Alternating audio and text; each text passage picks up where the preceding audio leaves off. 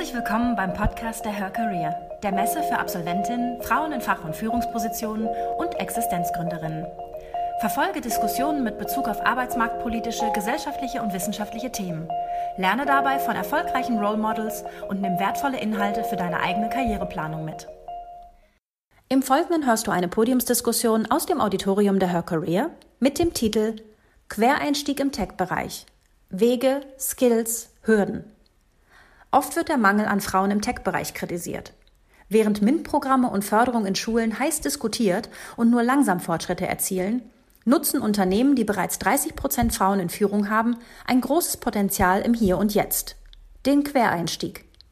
In diesem Panel werden wir aufzeigen, wie Wege in die IT, notwendige Skills, aber auch die Hürden aussehen und wie sich das Recruiting darauf einstellen kann. Es diskutieren zum Thema Maren Marchenko, erste Vorsitzende Digital Media Women e.V., Katja Vater, Quartiersleiterin Digital Media Women e.V., Dr. Anne-Katharina Rode, Head of Professional Services ThoughtWorks, Lisa Junger, Lead Software Developer ThoughtWorks, Annika Pies, Geschäftsführung Talents und Bernd Sonderhüsken-Puchdinger, Technical Account Manager Microsoft Deutschland. Viel Spaß beim Zuhören. Herzlich willkommen zum Panel der Digital Media Women auf der Her Career zum Thema Quereinstieg im Tech. Ähm, kurz zum Hintergrund, wie kam es zu diesem Panel? Wir haben bei den Digital Media Women, wir sind ein Frauennetzwerk, das sich einsetzt für die Gleichberechtigung von Männern und Frauen in der Digitalwirtschaft. Und ähm, gerade im Tech-Bereich wird immer wieder gesagt, es gibt nicht genug Frauen. Ähm, wir, äh, wir, wir finden die nicht. An den Hochschulen kommen nur 20 Prozent Frauen raus. Wie, ist, wie, sollen wir da, wie sollen wir da einen Frauenanteil von 50 Prozent schaffen? Und äh, wir haben eine Kampagne gestartet dieses Jahr, die heißt 30 mit 30. Wir suchen 30 Unternehmen, die bereits 30 Prozent Frauen und mehr in Führung haben. Denn wenn in der Führungsposition so eine kritische Masse erreicht ist, hat das normalerweise eine Dynamik für das ganze Unternehmen. Und in den Interviews, die wir geführt haben, unter anderem mit ThoughtWorks, die heute auch hier mit am Tisch sitzen, äh, aber nicht nur dort, sondern auch bei anderen äh, war das Thema Quereinsteiger und Quereinsteigerinnen ein Thema. Und das ist natürlich auch ein Weg, um einfach den Markt zu vergrößern. Wenn man sagt, wir haben in der Gesellschaft 50 Prozent Frauen, die müssen nicht alle ein IT-Studium absolviert haben, um da zu landen. Ähm, haben wir gesagt, gucken wir doch mal genauer hin. Und wir haben heute hier fünf Quereinsteiger und Quereinsteigerinnen sitzen aus ganz unterschiedlichen Bereichen. Äh, das ist einmal hier äh, der Bernd Sonderhüsten-Puchtinger bei Microsoft. Und äh, dann haben wir Annika Pies, sie ist Inhaberin einer äh, Digitalagentur im Bereich Personalmarketing. Wir haben Lisa Junger äh, von ThoughtWorks. Der Jobtitel ist, ist Senior, wie war das? Lead, Lead Software Developer. Wir haben Katrin Rode auch von ThoughtWorks als Head of Professional Services und Katja Vater, äh, Quartiersleitung der Digital Media Women in München und Online-Marketing-Expertin. Produkt, da müssen wir, glaube ich, noch mal ans Mikro. Produktmanagerin digitale Medien. Also das klingt jetzt alles, äh, ThoughtWorks ist ein IT-Dienstleister und äh, jetzt werden Sie natürlich denken, klar, alles Tech, Nerds und so weiter, aber es war ganz anders. Und da steigen wir jetzt ein und ich bitte euch mal der Reihe nach kurz euren, ich nenne es mal den queren Weg zu erzählen, wie ihr da gelandet seid, wo ihr jetzt seid. Okay, vielen Dank. Ähm, ich bin aktuell Technical Account Manager, also Betriebsberater bei der Firma Microsoft, äh, bin aber eigentlich ein gelernter Hotelfachmann und bin direkt aus dem Hotel zu einer Hotelsoftwarefirma gewechselt und zwar mehr oder weniger als Unfall, da war kein Masterplan dahinter.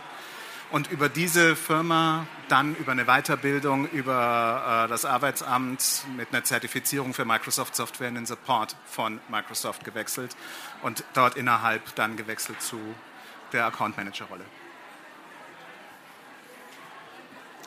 Ähm, genau, ich ähm, fange ein bisschen früh an. Ich habe Abi gemacht und mein Englischlehrer hat mir meine, mein Zeugnis in die Hand gedrückt und hat gesagt, diese vier in Englisch gebe ich dir nur, weil ich weiß, du wirst nie wieder irgendwas mit Englisch zu tun haben.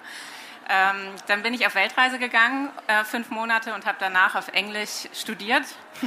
ähm, das wird er nie geglaubt haben, aber es war möglich. Äh, ich habe Tourismusmanagement studiert, ähm, habe dann in einer PR-Agentur äh, gearbeitet und Tourismusbetriebe betreut. Habe ganz schnell gemerkt, das ist nichts für mich und bin dann ähm, in eine Digitalagentur gegangen und war Media-Einkäuferin. Und seitdem ähm, bin ich im Digitalmarketing geblieben. Man hat mir am Anfang so die Tourismuskunden aufgedrückt, weil das hat sehr, sehr gut gepasst. Ich habe da die Branche eben sehr, sehr gut gekannt. Und ja, mittlerweile bin ich selbstständig und habe eine Digitalagentur für Personalmarketing und Employer Branding, was auch nichts mehr mit Tourismus zu tun hat. Und hast du noch mit Englisch zu tun? Ja, immer wieder natürlich, klar. Also englische Kunden, internationale Kunden, ähm, das hilft einem heutzutage natürlich sehr. okay, dann. Funkt, ja, funktioniert. Das klang gerade so, als ob nicht. Ähm, ja, ich bin Lead Softwareentwicklerin bei ThoughtWorks aktuell ähm, und was wir so als Technical Lead bezeichnen, also ich leite sozusagen von der technischen Seite ähm, unsere Deli technischen Delivery Teams oder eins davon aktuell. Ähm, aber angefangen habe ich mit einem Studium in Psychologie. Ähm, also ich bin eigentlich Diplompsychologin von Haus aus und habe mehrere Jahre in der Personal- und Organisationsentwicklung gearbeitet und da viel gesehen, verschiedenen Ecken in der Privatwirtschaft, in NGOs, in verschiedenen Ländern. War mal so ein bisschen auf der Suche nach dem Platz. Ähm, bis ich dann irgendwann entschieden habe, das muss ich mir nochmal genauer überlegen und bin so ein Stück zurückgetreten und wollte mich sechs Monate lang mit Technologie beschäftigen, mit den, mit den Dingen, die ich halt sonst immer als Nutzerin gekannt habe, die aber offensichtlich immer mehr und mehr Raum in meinem Leben eingenommen haben. Das war auch so die Zeit, wo Smartphones so das erste Mal wichtig geworden sind ähm, als Konsumergut. Ähm, genau, und bin dann über verschiedene Wege ähm, zum, zur Softwareentwicklung gekommen und hatte das Glück, dann bei ThoughtWorks einsteigen zu können, damals als ähm, Berufseinsteigerin im Prinzip. Ja, ich bin am Anfang eigentlich unfreiwillig in der IT-Branche gelandet.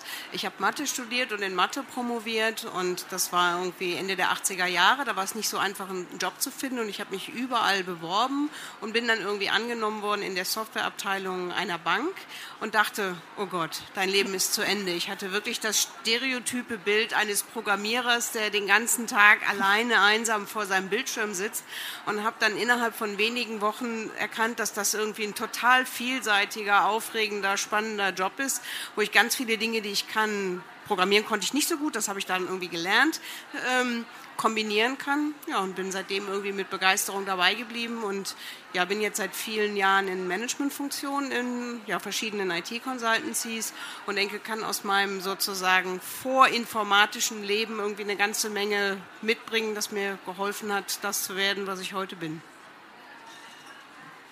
Ich habe ähm, Soziologie studiert, auch weniger digital, und habe während meines Studiums schon als Werkstudentin gearbeitet, auch eher in so Projektmanagement-Jobs, also so ein bisschen Dateien organisieren, irgendwie weiterleiten, ähm, darauf achten, dass irgendwie der ganze Content zusammen ist.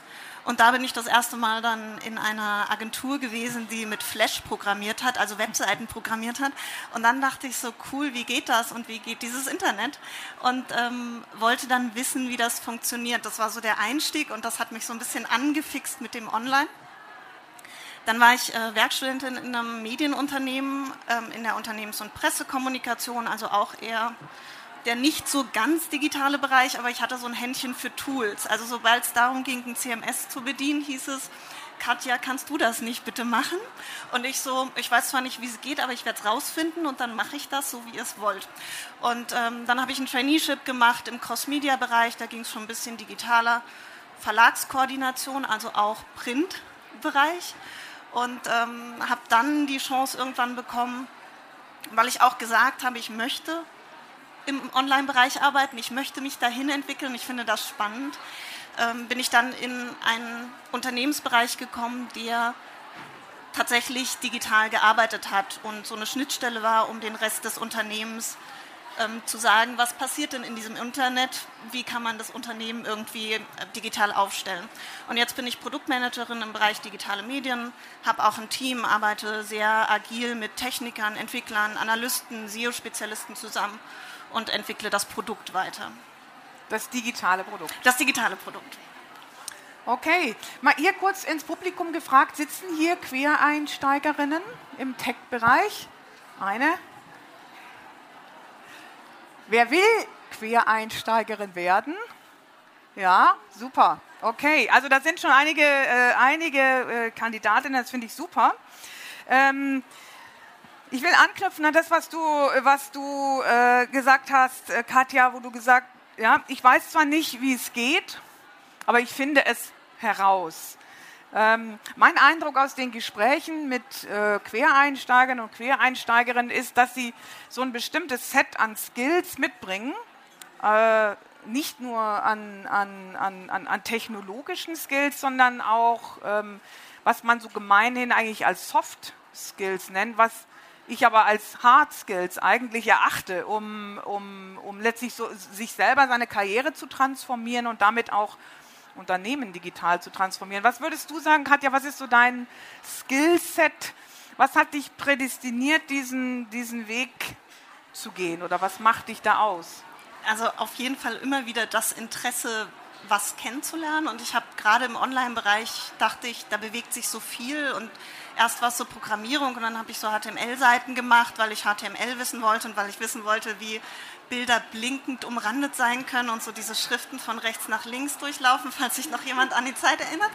Und ähm, das fand ich einfach, also ich habe irgendwie so ein Spieler, Spielgehen. Also ich mhm. möchte gerne wissen, wie funktionieren Dinge, ich möchte es ausprobieren.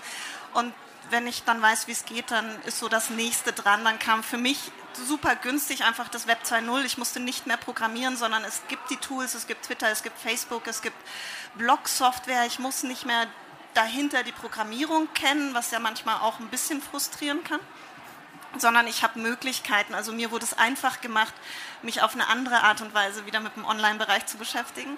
Aber es blieb immer dabei, dieses so, ich möchte schon so den nächsten Schritt gehen und verstehen, warum erscheint was, warum ändert sich was, wenn ich da klicke. Und bei mir hört es dann auch nach Schritt zwei, drei auf. Also so, ähm, dann bin ich auch glücklich und denke, ja, jetzt habe ich so grob verstanden, das Detail dahinter oder wie muss der Code dann explizit aussehen, was ist da wichtig an Sicherheitssachen, Infrastruktur. Da ist gar nicht so meine Leidenschaft, aber so diese Leidenschaft irgendwie rauszufinden, wie geht das, was mhm. passiert da. Wie ist das äh, bei dir, Katrin? Wie, was, hat, was war dein Skillset, würdest du sagen? Was hat dich dabei getragen, den Wechsel zu vollziehen? Ja, also irgendwie, ich habe gesagt, ich habe Mathe studiert. Ähm, das reine mathematische Wissen konnte ich nicht gebrauchen. Aber was man dabei natürlich lernt, ist irgendwie sehr strukturiert, sehr logisch, sehr analytisch zu denken. Und das ist, denke ich, ein Skill, den man beim Programmieren braucht. Gleichzeitig habe ich während meines Studiums und während meiner Promotion und der Zeit an der Uni viel ehrenamtlich gearbeitet und habe irgendwie in ehrenamtlichen Organisationen Gruppen geleitet, habe irgendwie, irgendwie mit Verwaltungen verhandelt, habe Teams geleitet und das in einem Bereich, von dem ich nichts zu tun habe. Es ging damals irgendwie um Verkehrsplanung und irgendwie umweltfreundlichere Städte zu gestalten. Das heißt, da habe ich einerseits viel Projektmanagement und Teamleitungsskills gelernt und andererseits habe ich gelernt, irgendwie mit der Tatsache umzugehen, dass ich keine Ahnung von dem Thema habe und trotzdem eine Gruppe leiten muss. Und vermutlich habe ich dort Skills, so Kompensationsskills gelernt, irgendwie dafür zu sorgen, dass wenn ich eine Aufgabe habe irgendwie und ich ein Thema nicht abdecken kann, dass ich dafür, dass ich Leute finde, die aber dann Experten sind. Ähm, und das beides, glaube ich, hat mich irgendwie sehr weitergebraucht. Ich konnte nicht diese Programmiersprachen, aber am Ende, wenn ich gucke, was sozusagen für Fähigkeiten man heute im IT-Bereich braucht, äh, ist das irgendwie das am einfachsten zu lernen, zu lernende, würde ich denken. Mhm. Ich mache mal direkt weiter, ne? das, war, das war dein nächster Versuch. ähm, ich glaube, so angefangen hat das Ganze bei mir mit einer unfassbaren Begeisterung, so ein bisschen das, was ihr vorhin ausgedrückt habt. Ich bin dann irgendwann auf die Rails Girls gestoßen und ich weiß nicht, ob ihr die kennt, aber die haben so einen Leitsatz, get excited and make things.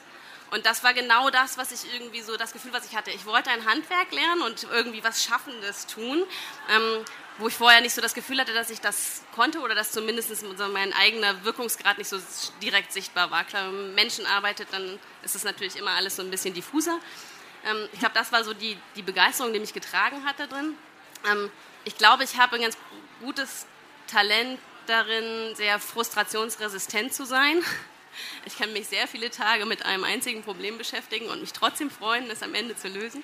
ähm, das ist, glaube ich, total wichtig, insbesondere wenn man so von der Seite kommt, weil man eben an vielen Dingen nicht so strukturiert rangeführt wird. Das heißt, man wird irgendwie nicht mit Lösungen hm, bedient, sondern muss die Lösung irgendwie so selbst erarbeiten äh, von Anfang an. Und ich äh, glaube, das ist ein ganz guter, ganz guter Skill. Und dann das, was du gesagt hast, ich glaube, meine, meine Zeit vorher war auch total wichtig und ist bis heute total wichtig.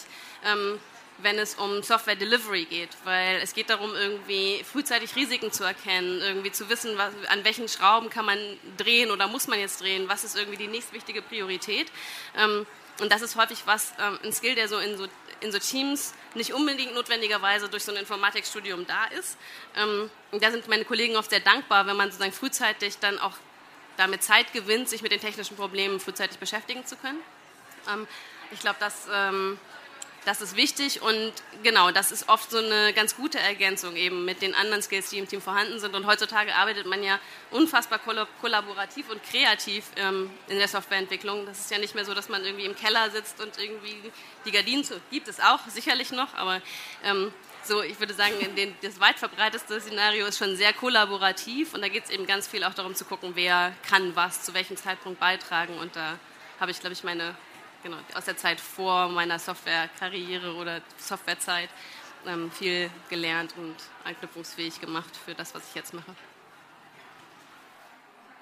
Ähm, ja, ich glaube, das sind mehrere Skills, die mir da geholfen haben. Also zum einen ähm, finde ich sehr, sehr wichtig, einfach offen zu sein und Interesse für viele Dinge zu haben, äh, keine Scheu vor was zu haben. Ähm, also dass man einfach, ähm, auch wenn es jetzt Technik ist, äh, mit der man noch nichts zu tun hat. Man kann in der Regel nichts kaputt machen. Also warum nicht ausprobieren? ähm, also das ist, glaube ich, sehr, sehr wichtig und das, äh, ja, das bin ich vom Typ her und das hat mir immer sehr, sehr geholfen.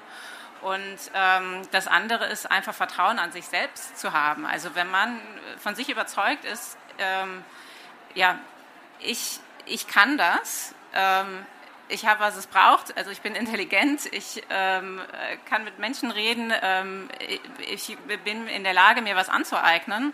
Ähm, warum dann ähm, nicht Vollgas und ähm, das Ziel, was man jetzt kurzfristig hat, dann auch ähm, durchziehen und anstreben? Also man muss nicht unbedingt schon wissen, was, was will ich da jetzt in zehn Jahren mitmachen, sondern ich denke auch mal ein bisschen kurzfristiger.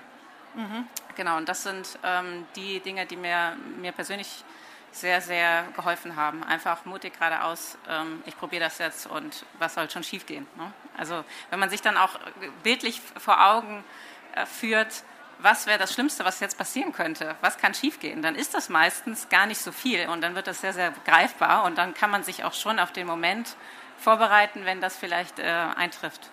Ja. Mhm. Ich finde das ganz, interessant, was du sagst. Ist es noch an? Ja. Ganz interessant, was du sagst, weil was ich ganz oft gehört habe, ist, wie mutig bist du, das zu machen? Und ich dachte immer so, oh Gott, ich dachte, ich, für mich fühlt sich das gar nicht so mutig an. Aber offensichtlich ist es ja irgendwie so ein bisschen so, wenn mir das immer wieder gesagt wird.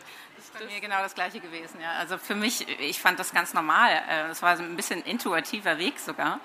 Und ähm, habe das gar nicht so empfunden wie mein Umfeld. Mhm. Und dann fällt mir gerade noch was ein, ist auch äh, wirklich auf sich selbst zu hören, weil hätte ich auf Freunde, Familie und sonst wen gehört, dann hätte ich nie studiert, ich ähm, hätte nie meinen guten Job verlassen, ich hätte nie die Branche verwechselt, ich hätte nie gegründet, ich hätte das alles nicht gemacht. Und jetzt im Nachhinein sind das eben die Leute, die sagen, oh wow, toll. Genau, also wenn man sich da selber sicher ist, dann, man kann sich die Meinungen anhören und bewerten, aber man, ja, ja. ganz wichtig auf sich selbst zu hören, finde ich. Mhm. Danke. Ich habe jetzt komischerweise einen Punkt, der wahrscheinlich dem augenscheinlich widerspricht, aber eigentlich nicht wirklich, ähm, sondern darauf vertrauen auf enge Freunde und Kollegen, die einen gut kennen und akzeptieren oder darauf vertrauen, dass die die Situation vielleicht auch ein bisschen besser einschätzen können als man selber. Also gerade wenn man wie ich jemand ist, der eher alles 100% können möchte, bevor er sich irgendwo reinwagt. Das ist so mein Learning.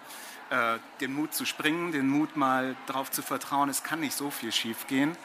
Äh, das musste ich lernen, aber das ist ein Skillset, das einem dabei hilft und ähm, deswegen auch Kollegen, die sagen, du kannst das, ich kenne dich, ich weiß, wie du arbeitest, wie du agierst, das ist genau dein Job und das einem auch darlegen können, dann auch mal darauf zu vertrauen, dass die vielleicht auch recht haben könnten.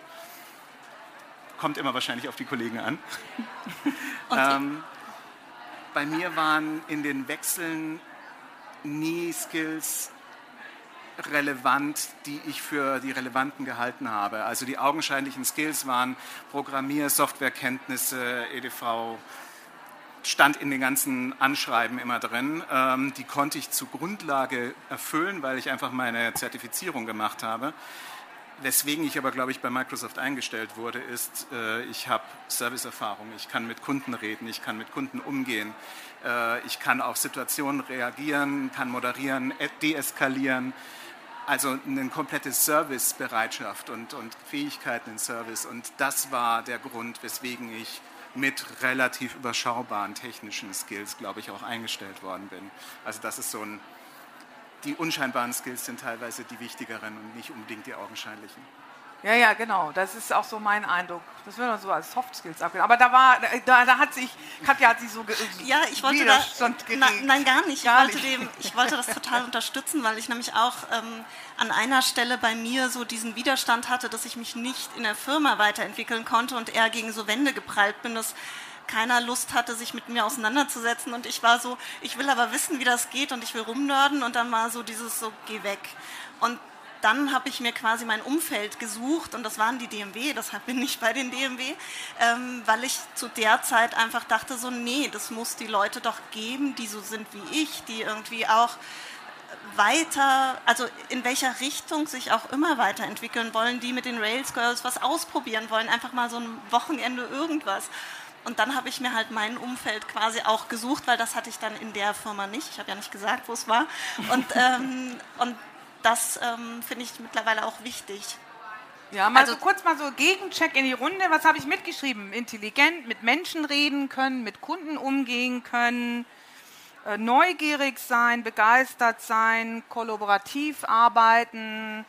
Ähm, was hat man noch? Spiel gehen. Mal so in die Runde gefragt. Wer sieht das bei sich als Skillset?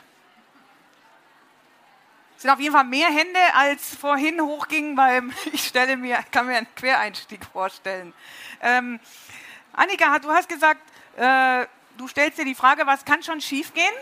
Ja. Ähm, jetzt klang das alles so nach äh, Spaziergang und, äh, und einfach, Katja hat so ein bisschen schon anklingen lassen. Also was kann schiefgehen? Also gab es unterwegs auf eurem Weg, den ihr jetzt genommen habt, gab es da etwas, was schiefgegangen ist oder wo es Hürden gab oder Widerstände. Also wenn wir jetzt sagen, die, die, die machen sich auf den Weg, die sind jetzt angefixt, was könnte begegnen? Ist dir irgendwas begegnet, außer dem Englischlehrer, der gesagt hat, kannst ähm, du nicht? Ja, mir ähm, ist begegnet, dass ich, als ich dann die Branche mal wechseln wollte, ähm, ich ganz viele Standardabsagen bekommen habe. Und ähm, letztendlich mich hat das da nicht so äh, frustriert, weil ich habe auch Einladungen zum Gespräch bekommen und habe einen tollen Job gefunden. Aber jetzt im Nachhinein, ähm, wo ich weiß, was ist ein Prozess, was ist für ein Prozess dahinter, verstehe ich das ganz gut. Und das ist auch der Grund, warum das für mich so ein bisschen quereinstehend ein Herzensthema ist und ich auch meine Kunden immer dahin hingehend ähm, berate, eben keinen standardisierten Screening-Prozess zu haben, weil das ist oft der Grund, warum man dann als Quereinsteiger oder ja, potenzieller Kandidat, der jetzt nicht den, äh, alle äh, Skills der, äh, im Lebenslauf hat, herausfliegt. Also ähm, irgendwelche Matching-Algorithmen, die halt die CVs sofort wieder auskehren oder ganz oft ist dieses Pre-Screening wird eben von Werkstudenten gemacht, die überhaupt gar nicht das Skillset haben oder das Wissen haben, zu verstehen, okay, welche Fähigkeiten könnten jetzt aus der anderen Branche dafür nützlich sein. Und ähm, da muss man sich halt auch schon mal eine Zeit lang mit so einem CV äh, beschäftigen, damit man das rauslesen kann. Und deswegen glaube ich, der Grund ist, ähm, ganz automatisiert fliegt man dann da raus und kriegt dann ähm, auch programmatisch im Tool schon eingestellt, zwei Wochen später dann die Absage, damit die nicht nach drei Sekunden kommt. Ähm, und ähm, da würde ich dann, äh, wenn ich mir sicher sein, äh, wenn ich mir sicher bin, das ist der Job, der zu mir passt und ich kann das, dann würde ich andere Wege versuchen zu gehen. Mhm. Ich würde versuchen, den Hiring Manager, ganz oft ist es dann der Teamlead oder jemanden aus dem Team direkt zu kontaktieren. Also über Social Media hat man ja jetzt alle Möglichkeiten, die Leute direkt auszufinden und dann auch direkt anzuschreiben über Direct Messaging. Oder ich mache mit dem einfach ein Coffee Date aus. Und ähm, das heißt, von sowas würde ich mich überhaupt nicht ähm, irritieren lassen und ich würde das auch nicht persönlich nehmen, weil oft hat das gar, manchmal hat das gar kein Mensch gesehen, diesen, die Bewerbung. Okay, ja. hier, das ist ja einmal in ThoughtWorks, ihr, ihr, ihr stellt ja Quereinsteiger ein. Offensichtlich ist bei euch was anders. Katrin, wie, wie handhabt ihr das? Wie geht das? Ja, ich, ähm, Genau, erstmal vielleicht zu dem zu Thoughtworks und dann sage ich nochmal generell was irgendwie dazu, was sich gerade in der IT-Branche ändert. Ähm, genau, wir stellen jedes Jahr ja, eine kleine Handvoll Quereinsteiger ähm, ein. Zum einen natürlich, weil es irgendwie schwierig ist, irgendwie heutzutage gute Informatiker zu finden.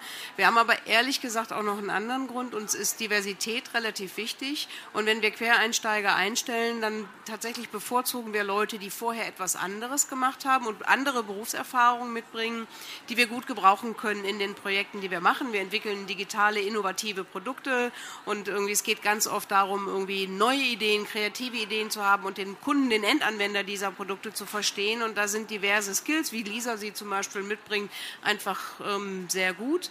Ähm, das ist für uns ja ein, ein Grund, das zu tun. Genau. Und die müssen gar nicht programmieren können. Äh, doch, die müssen programmieren können irgendwie. Meistens sind das Leute, es gibt mittlerweile relativ viele Akademien, Bootcamps, wo man ja einige Monate eine Ausbildung machen kann. Es gibt ähm, ja Leute, die sich das selber beibringen ähm, oder irgendwie anders einen Quereinstieg ähm, anstreben. Die steigen bei uns in der, äh, in der Regel auf dem sogenannten Graduate Level ein, also mit den Leuten, die Informatik studiert haben. Ähm, die durchlaufen auch den normalen Bewerbungsprozess. Ähm, wo, da gibt es auch einen Programmiertest, also ganz ohne Programmierkenntnisse ähm, kann man das nicht schaffen. Und die gehen auch mit den Graduates ähm, zu, zu so irgendwie Leute, die wir neu einstellen, irgendwie junge Leute, die gehen irgendwie zu so einem sechswöchigen Ausbildungsprogramm. Das heißt, wir achten schon darauf, dass irgendwie ein Mindestkenntnis von Programmieren ähm, dabei ist. Aber das kann man sich, das kann man sich erwerben. Dann im späteren achten wir schon ein bisschen darauf, auf welches Projekt werden diese Leute besetzt, weil wenn man nur eine Programmiersprache kann, wäre es ein bisschen, und die auch noch nicht so gut, wäre es ein bisschen gemein, wenn man dann auf ein Projekt kommt, wo es eine andere Programmiersprache plötzlich benutzt wird. Ähm, genau so. Wir haben überwiegend gute Erfahrungen, wir haben auch ein paar Learnings, äh, muss man sagen. Und wir sind jetzt gerade dabei, dass wir unseren Ansatz noch ein bisschen systematisieren wollen, indem wir feststellen, welche Akademien oder Bootcamps gibt es eigentlich, die die Leute so ausbilden, dass es ganz gut zu dem passt, was wir typischerweise machen, ähm, dass wir es so ein bisschen weniger dem Zufall überlassen. Mhm. Ähm, ja. Das heißt, da geht ihr strategischer vor. Ja, mhm. genau.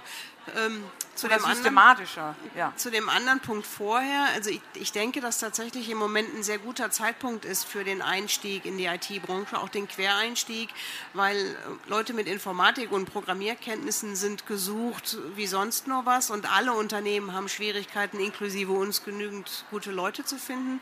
Das heißt, ich glaube, mir ging das auch so. Ich habe irgendwie am Anfang, irgendwie, als ich sozusagen das machen wollte, ähm, habe ich viele Bewerbungen geschickt und am Ende bin ich bei einem Unternehmen irgendwie an, habe ich angefangen in Kiel, am Ende der Welt sozusagen, der deutschen Welt, die, glaube ich, damals nicht die Wahl hatten. Die haben einfach nicht genügend Bewerber gehabt und die haben dann gesagt, gut, dann stellen wir jemanden ein, der irgendwie gut ist, der irgendwie viel mitbringt und die haben investiert, mehr, mehrwöchige Ausbildung und ich hatte irgendwie damals einen Chef, der hat mich ganz gut irgendwie rangeführt und hat mir am Anfang einfache Aufgaben gegeben, die ich irgendwie gut bewältigen konnte. Das Unternehmen war damals dazu bereit.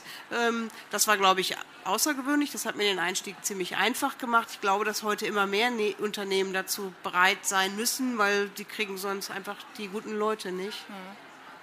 Katja, wie war das bei dir? Ich habe auch erstmal ein Zertifikat gemacht und mich quasi privat weitergebildet, weil ich wusste, ich muss nirgends ankommen und sagen, ich will in den Digitalbereich wechseln und habe aber irgendwie nichts und irgendwie ist, hat man so in Deutschland das Gefühl, ein Zertifikat stärkt. Also ich hatte nicht ganz das Selbstvertrauen zu wissen, ich kann das, sondern ähm, habe mir das quasi angeeignet dadurch. Und ähm, das Gute war aber tatsächlich, da gab es auch in dieser Ausbildungsstrecke ähm, ein Projekt, was man machen musste. Also ich musste quasi etwas umsetzen. Ich hatte damit die Geschichte, die ich erzählen konnte. Ich konnte sagen, was habe ich denn wirklich gemacht. Das war für mich auch wichtig, weil ich halt nicht nur sagen konnte, ja, ich denke, ich kann im digitalen Bereich irgendwie schon was beitragen, sondern ich wusste so, nee, ich habe da was umgesetzt, ich habe da die Learnings, ich konnte einfach drüber reden. Ich hatte eine Geschichte. Wo hast dann, du das gemacht? Mal so hier, ähm, bist ja aus München, das war nicht in München, ah. aber sprecht mich gerne an, wir können gerne darüber reden, aber ich, ähm, war, das war auch vor einigen Jahren, also ah. ich weiß jetzt nicht mehr so ganz, äh, ob das State of the Art ist. Ähm, und dann habe ich, also ich war halt in einem Unternehmen und wollte mich da verändern und habe dann ganz viel drüber geredet. Also ich habe jedem, der es nicht wissen wollte, gesagt, hier digital, äh, jetzt bewegt sich was, da geht ganz viel voran. Übrigens, ich hier äh, habe Interesse und wenn da was ist, dann denkt an mich. Und es hat geklappt. Also war, das, also war das Zertifikat die einzige Hürde oder äh, nee, das was war, du so für das Widerstände? Hat niemand, das hat niemanden interessiert. Das war tatsächlich so für mich dann am Ende, dass ich damit rausgehen konnte und das Selbstvertrauen hatte, über, darüber zu reden. Das hat niemanden mehr interessiert. Am Ende des Tages gab es dann halt Umstrukturierungen, Positionen, ähm, die irgendwie gepasst haben und dann war halt im Hinterkopf schon gesät, ach, Katja hat doch mal da was gesagt. Und dann hat man mit mir gesprochen und dann habe ich den Job bekommen. Ne? Also das war dann auch irgendwie zur richtigen Stelle an der richtigen Zeit. Das Unternehmen hatte Lust, sich darauf einzulassen, hatte auch nicht jetzt Hunderte, wusste nicht, wie sollen wir die Stelle vielleicht auch ausschreiben, was ist dahinter.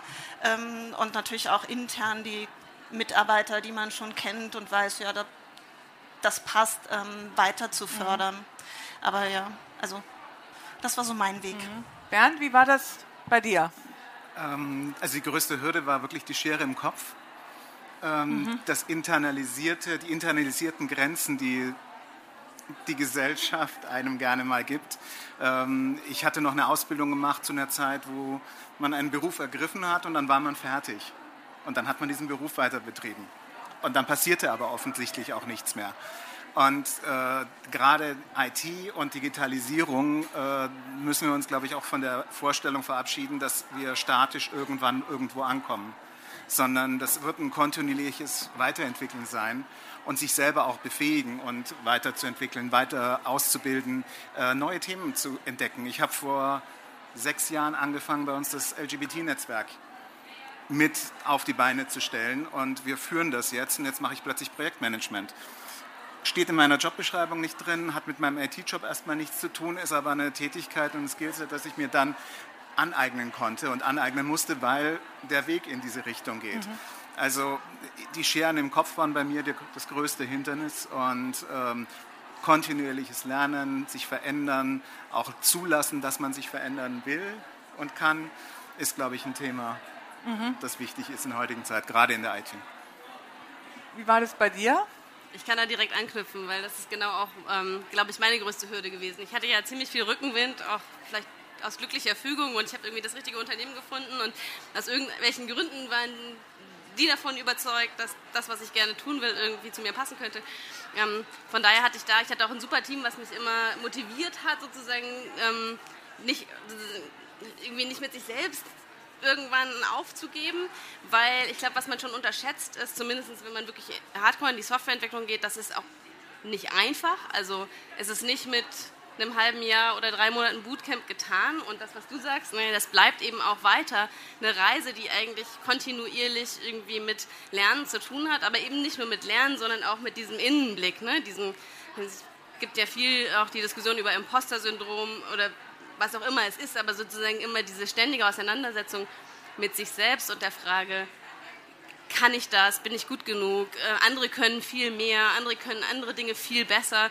Ähm, und wenn man dann aber Kollegen hat, mit denen man irgendwie in offenen Austausch gehen kann, die das seit 20 Jahren machen und die sich genau die gleichen Fragen stellen, dann, also mir hat das immer sehr geholfen, sozusagen mich wieder selber da so abzuholen ne? und zu sagen, so, okay, man kann halt auch nicht alles beherrschen und man muss immer wieder in jedem neuen Kontext sich mit neuen Programmiersprachen, mit, neuen, mit, mit neuem Fokus beschäftigen und einfach immer wieder neue Dinge lernen.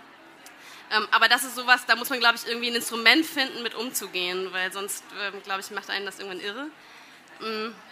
Ja, ich glaube, das, so, das war so mein größtes Ding. Und ich glaube, das andere, was für mich dazu kam, war, wenn man irgendwie schon in einem Beruf drin ist und ja so einen gewissen Weg gemacht hat, und ich war damals irgendwie auch Teamleiterin ähm, in meinem alten Kontext oder habe Projekte gesteuert ähm, mit relativ großen Volumina, ähm, dann plötzlich zu sagen, ich fange jetzt nochmal von vorne an, das ist so im ersten Moment macht man das und ich habe da auch jetzt irgendwie nicht weiter drüber nachgedacht, ähm, aber dann so drin stellte sich mir schon öfter mal die Frage, so, wofür mache ich diese ganze Mühsal? Ja? Also ist das irgendwie, ist der Aufwand, den ich da reinstecke, dafür, dass ich jetzt nochmal ganz von vorne anfange und wo wäre ich, vielleicht wäre ich woanders geblieben und so.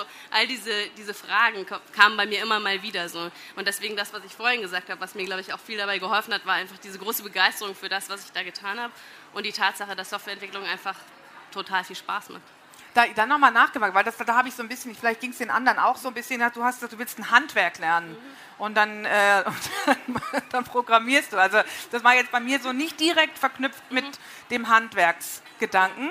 Ähm. Also ich glaube, Handwerk deshalb, ähm, oder aus, aus zwei Gründen. Auf der einen Seite kann man mit Software Dinge schaffen, die sind für meine, mein Verständnis von anfassbar anfassbar, weil ich vorher mit Menschen gearbeitet hatte. Schreiner würde vielleicht sagen, naja, so richtig anfassen kannst du das jetzt nicht. Aber für mich war das irgendwie klar, ich konnte irgendwie ein Ergebnis produzieren, das konnte ich angucken, das war irgendwie, das hat funktioniert oder nicht funktioniert, das war irgendwie sehr, ein sehr eindeutiger Feedback-Zyklus, so das. Ähm, und das andere ist, dass es halt wirklich einfach, es gibt halt einfach bestimmte Arten, wie man Dinge gut macht und Arten, wie man Dinge nicht so gut macht und dann kann man irgendwie sich so inkrementell da dran verbessern. So, dass, was sehr handwerklich ist, halt, finde ich, so dieses irgendwie zu versuchen zu mastern, sein, sein Craft irgendwie zu mastern oder so. Ich weiß nicht. Und hat es auch damit zu tun, dass du unmittelbar merkst, funktioniert oder funktioniert nicht? Ja. Was ich in meinem Beraterberuf zum Beispiel erst sehr spät äh, merke. Definitiv. Ja. Ähm, unsere Zeit fliegt dahin. Wir möchten auch noch ein bisschen Fragen zulassen. Deswegen gehen wir in die, in die Schlussrunde und dann äh, seid ihr dran. Äh, was ist jetzt so euer, euer ultimativer Tipp oder äh, die Empfehlung äh, oder mh, hm, das Gegenteil von Mindfuck? Wie nennt man das dann? Äh, Mindhack. Mindhacks an die, an die Frauen, die hier sind, sagen, lohnt sich. Was, was gibst du ihnen mit? Ähm, rückblickend würde ich sagen, äh, sich auf sich selber, mit sich selber ehrlich sein. Was sind denn meine Stärken und auch zulassen, dass äh, Dinge, die man vermeintlich nicht als relevante Stärken sieht, anerkennt und versucht zu schauen, passen die in einen Job, der mich interessiert oder in eine Richtung. Und das Zweite wäre zuzulassen, dass sich eine Veränderung ergibt. Weil all meine Veränderungen, all meine Quereinstiege fühlten sich nicht zwingend wie Quereinstiege an, sondern es, es, gaben, es taten sich Möglichkeiten auf. Mhm die ich zulassen musste. Also in, aus dem ersten Impuls hätte ich gesagt, na, kann ich nicht, geht nicht. Naja, ach, weiß ich nicht. Zuzulassen, dass man es ausprobiert, weil es kann so viel nicht passieren und manchmal ergeben sich großartige Dinge daraus. Mhm. Danke. Ich knüpfe da gleich an. Also äh, ich finde das Ausprobieren sehr, sehr wichtig. Selbst wenn man jetzt nicht weiß, okay, ich möchte da und da hin, dann überlege ich mir, okay, was könnte mir vielleicht Spaß machen oder was glauben andere, was ich gut kann, wenn ich das selber nicht weiß. Und dann einfach ausprobieren. In, in Form, mittlerweile gibt es so viele Tutorials, man kann sich die besten Kurse von den besten Universitäten kostenlos online anschauen. Es gibt Programmierkurse für Kinder. Ähm, manche Firmen bieten auch an, dass man mal irgendwie reinschnuppert oder was was ich macht, ähm, wirklich mal ausprobieren. Und ähm, ja, zur Not, wenn es sogar mit einer Kündigung von einem Job zu tun hat, wenn ich weiß, ich bin hier nicht glücklich, dann kann es doch eine Veränderung kann doch nur was Positives sein. Und im Zweifel, wenn alles schief läuft, kann ich meist doch da wieder hin zurück, wo ich vorher war. Mhm. Also bei dem Fachkräftemangel heute meistens äh, stehen einem die Türen dann wieder offen, wenn man wieder zurück will. Ja, ja. danke. Ja, das würde ich alles unterstreichen. Ähm, wenn man es dann gemacht hat, ähm, würde ich auch sagen, dranbleiben, weil also das Thema Frustra Frustrationstoleranz ist, glaube ich, nicht zu unterschätzen. Ähm, sich nicht abschrecken lassen davon, dass Dinge nicht sofort funktionieren. Ähm, und sich irgendwie versuchen, in ein Umfeld zu begeben, sofern man das irgendwie kontrollieren kann, die einen da drin auch bestärken und die irgendwie an, an andere Dinge, die man kann, anknüpfen können, sodass man sich immer mal wieder auch noch sozusagen einen anderen Beitrag leistet, als vielleicht nur das, was man jetzt gerade ganz neu macht. Das hat mir zumindest immer Rückenwind gegeben. Ja. Ja, wenn ich auf mein bisheriges Berufsleben zurückgucke, fühlt sich das für mich an wie so, ich bin mit einem Fluss geschwommen, der natürlich eine Richtung genommen hat. Natürlich gab es da irgendwie Aufs und Abs. Ähm, um, und das unterstützt, glaube ich, dieses einfach mal ausprobieren, einfach was wagen und dann gucken, macht mir das Spaß. Also ich habe meine beruflichen Entscheidungen ehrlich gesagt ziemlich simpel gefällt. Habe ich Lust dazu oder habe ich dazu keine Lust? Und nicht so viel überlegt oder keine besonders strategische Karriereplanung gemacht, obwohl am Ende irgendwie eine Karriere dabei rausgekommen ist. Ähm, und man wird es dann merken, wenn es einem Spaß macht, kann man normalerweise auch gut werden. Ich glaube schon, dass auch ein bisschen Fleiß dazu gehört. Gerade im IT-Bereich, wenn man Quereinsteigt, denke ich, sollte man sich schon auf die ersten zwei, drei Jahre einstellen, wo man mit Grundkenntnissen anfängt, aber dann einfach irgendwie abends oder am Wochenende auch mal ähm, ein Buch liest. Das, glaube ich, gehört schon auch dazu. Aber wenn es einem Spaß macht, dann ist das nicht, fühlt sich das nicht wie Arbeit an, sondern mhm. dann ist man einfach interessiert und dann ist das einfach die Mission für die zwei, drei Jahre, wo man da tief eintaucht. Und ich würde auch noch hinzufügen, quasi ähm, nach den Unternehmen Ausschau zu halten, die das auch fördern. Also es gibt halt viele Unternehmen, für die wäre, wäre Quereinsteigerinnen, Quereinsteiger überhaupt nicht denkbar. Und es gibt viele Firmen, wie ja auch, aber auch vielleicht in einem etwas kleineren Feld, ähm, die sagen, ja, Quereinsteiger bringen nämlich genau diese Skills mit.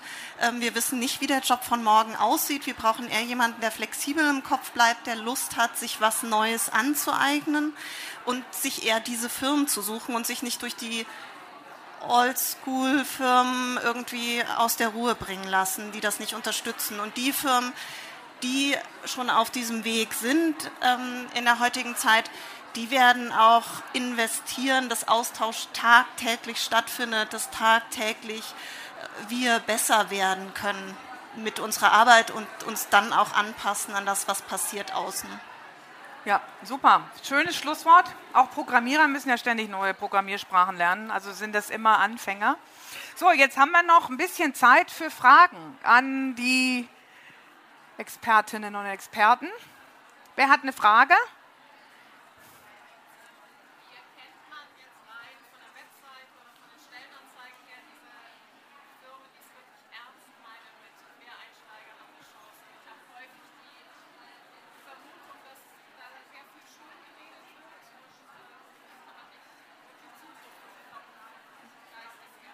Woran erkennt man das? Äh, Annika, du bist ja im Personalmarketingbereich. Ich gebe dir mal als erstes die Frage. Ja, also ich äh, würde auch sagen, manche behaupten, äh, dass wir sind auch offen für Quereinsteiger und sind es dann nicht. ähm, es ist schwierig, also ähm, Ausschau halten nach Role Models, die halt selbst ähm, Quereinsteiger sind. Da kann man, glaube ich, dann darauf vertrauen, dass die Firmen das wirklich auch ernst meinen. Ähm, ja, ich glaube, intensiv mit der Firma sich beschäftigen, Lebensläufe vielleicht von den Leuten auch anschauen, die da arbeiten. Ähm, man pickt sich vielleicht jemanden raus, der genau eine Rolle hat, die man selbst ähm, einnehmen möchte. Was hat der vorher gemacht? Das wäre jetzt so eine Idee. Mhm. Genau. Katja? Noch, ähm, ich glaube, wir hatten es vorhin auch schon gesagt, ähm, in Netzwerken, also zu, zu gucken, wer aus meinem Netzwerk, und das kann ja dann der dritte, vierte Kreis sein oder der fünfte, ähm, hat da irgendeine Beziehung zu diesem Unternehmen, kennt dieses Unternehmen, weiß, was haben die für Unternehmenswerte, wie ticken die, weil darüber bekommt man immer am besten den Eindruck, sagen die das nur oder sind sie so?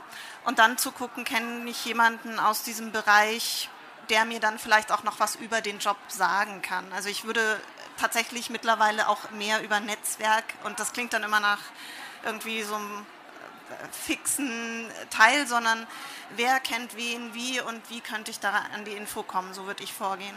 Mhm. Ähm, ich würde noch ergänzen, Veranstaltungen. Also einmal machen Unternehmen oft Veranstaltungen, wo man die Chance hat, mit Leuten zu reden. Natürlich, also sondern versuchen die Events zu finden, die irgendwie thematisch sind und nicht irgendwie Recruiting, weil ich glaube, dann hat man wieder das Problem, dass man mit dem Abstraktionslayer spricht. Ähm, das hat mir bei Softworks zumindest sehr viel geholfen. Da gibt es sehr viele Leute, die sehr offen sind und dann kriegt man ein Gespür für die Kultur. Ähm, und was es ja auch sehr viel gibt, sind Meetups, also technische Meetups. Da kann man auch hingehen, wenn man nicht wirklich viel Verständnis hat von, von Technik. Ich habe mich da immer so ein bisschen gescheut eine ganze Zeit lang, weil ich dachte, dann werden die alle merken, dass ich keine Ahnung habe. Ähm, aber das ist tatsächlich, also die Rails Girls haben mich damals ermutigt, sozusagen mitzugehen und auch nicht alleine hingehen, hat mir immer geholfen. Ähm, und da trifft man meistens die Entwickler aus den aus den ähm, Unternehmen und nicht irgendjemand, der für irgendwas steht. Und das ist, glaube ich, auch mal ein ganz guter Link, weil dann hat man direkt mit den potenziellen Kolleginnen und Kollegen zu tun und kann mit denen reden und ein bisschen besseres Gefühl entwickeln. Woran hast du das bei Microsoft erkannt? Ich habe das damals bei Microsoft nicht erkannt, muss ich ganz ehrlich gestehen. Aber ich würde heutzutage, glaube ich, äh, schauen, sind die Kultur, die dort äh, beschrieben ist, ist die in sich schlüssig und nachvollziehbar oder ist das Posterbook Textbaustein XY? Also man, wenn man mehrere nebeneinander liegt, glaube ich, sieht man das auch. Und ein Faktor, den ich noch spannend oder wichtig finde, ist, wie steht eine Firma dazu, gerade diesen Wandel auch zu unterstützen durch ein regelmäßiges Lernen und Unterstützung für Fortbildung, Weiterbildung, weil man stellt jemanden eben nicht zum Stand X ein und die nächsten 20 Jahre bleibt der gleich, sondern es wird sich, die Technik ändert sich, sie entwickelt sich relativ schnell fort, also braucht auch ihre Mitarbeiter Unterstützung für, für eine Fortbildung. Und wie steht diese Firma zu lebenslangem Lernen im Job? Mhm. Danke. Du magst noch was ergänzen? Ähm, ja, ich wollte vielleicht noch irgendwie darauf hinweisen, dass heutzutage irgendwie die meisten Firmen irgendwie versuchen, viele Mitarbeiter über sogenannte Referrals einzustellen, also Empfehlungen von eigenen Mitarbeitern. Ähm, das heißt einfach vielleicht jemanden kennenlernen oder schon kennen im Bekanntenkreis, der irgendwo arbeitet und dann über diesen Kanal gehen, weil dann kriegt man oft irgendwie einen viel direkteren Zugang. Gut, noch eine Frage.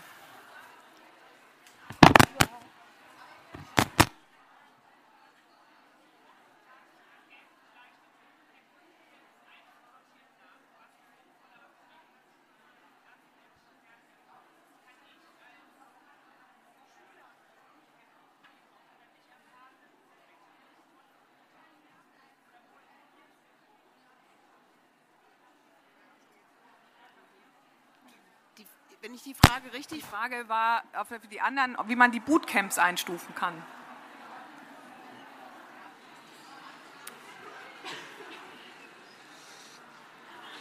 Also ich würde das jetzt aus meiner persönlichen Schrägstrich-Softworks-Brille beantworten, weil ich würde nach den Dingen gucken, die ich glaube, die in meinem Job wichtig sind. Das hilft dir jetzt nicht, weil das weißt du ja genau nicht. Ähm, von daher muss man vielleicht gucken, ob man Leute kennt, die sozusagen wissen, was wichtig ist und äh, findet das statt. Also ich sage Freundinnen oder Bekannten oder Leute, die irgendwie zu mir kommen und mich mit dieser Frage dann irgendwie äh, bedienen, oft so guckt, ob es da auch was, ob da auch mit Tests gearbeitet wird. Ähm, Geht es da auch um Delivery-Prozesse, also sozusagen, wie kommt Software eigentlich live? Ähm, also nicht nur sozusagen, welche Technologie lernt man, sondern auch, wie funktioniert eigentlich Softwareentwicklung als Ganzes. Ähm, ja, da gibt es, glaube ich, so ein paar Dinge, aber das ist, glaube ich, auch immer so, also es gibt natürlich so ein paar Standards in der Industrie, aber ich glaube, das hängt natürlich auch sehr davon ab, woran man selber glaubt, wie Software am besten entwickelt wird. Ähm, ich glaube, das ist wichtig, dass man darauf achtet, ähm, einen Kurs zu haben ähm, oder einen Anbieter zu haben, der sehr viel mit Unternehmen zusammenarbeitet. Weil diese Unternehmen geben dann schon genau vor, okay, was sind die Skills, die wir brauchen und dementsprechend werden dann diese Kurse entwickelt. Und dann würde ich auch ähm, einen Anbieter wählen, der sehr spezialisiert ist. Also es gibt zum Beispiel Kurse oder Camps, die machen nur UX-Design zum Beispiel. Und dann gibt es andere, die machen nur Entwicklung. Das würde ich persönlich eher vorziehen, als jetzt jemand, der halt von der Steuerfachangestellten bis halt ähm, Programmierung und Design alles anbietet. Ähm, da würde ich sehr äh, spezialisiert eben vorgehen. Und ansonsten ähm, habe ich einen Tipp, was ich persönlich sehr gut finde, ähm, falls ich das nennen darf. Ähm, es gibt äh, Cook and Code hier in München und ähm, das ist ein äh, toller Typ, der macht Einstiegskurse, wenn man nur mal reinschnuppern mag. Und da äh, muss man entweder man zahlt dafür einen kleinen Betrag oder man bringt was zu essen mit und kann dann kostenlos äh, teilnehmen. Also das, das so habe ich äh, HTML äh, gelernt, kann ich nur empfehlen. Vielen Dank, dass ihr da wart. Äh, vier von fünf stehen auch noch zur Verfügung direkt im Anschluss. Wenn ihr direkt jemanden ansprechen wollt, Und ich bedanke mich bei euch, dass ihr da wart und eure Insights gegeben habt. Ich habe hier eine ganze Liste mit Dingen äh, mitgeschrieben, äh, die wir dann auch nochmal auf unsere Webseite stellen für alle Quereinsteigerinnen und, und Quereinsteiger, die sich auf den Weg machen wollen. Vielen Dank und schönes Wochenende. Danke fürs Zuhören. Weitere spannende Folgen und aktuelle Informationen zur kommenden Messe findest du unter www.her-career.com. Bei der Her Career triffst du zum Erfahrungsaustausch auf Role Models und Top-Entscheider aus Wirtschaft, Wissenschaft und Politik. Ein Besuch, der sich mehr als auszahlt. Wir freuen uns auf dich.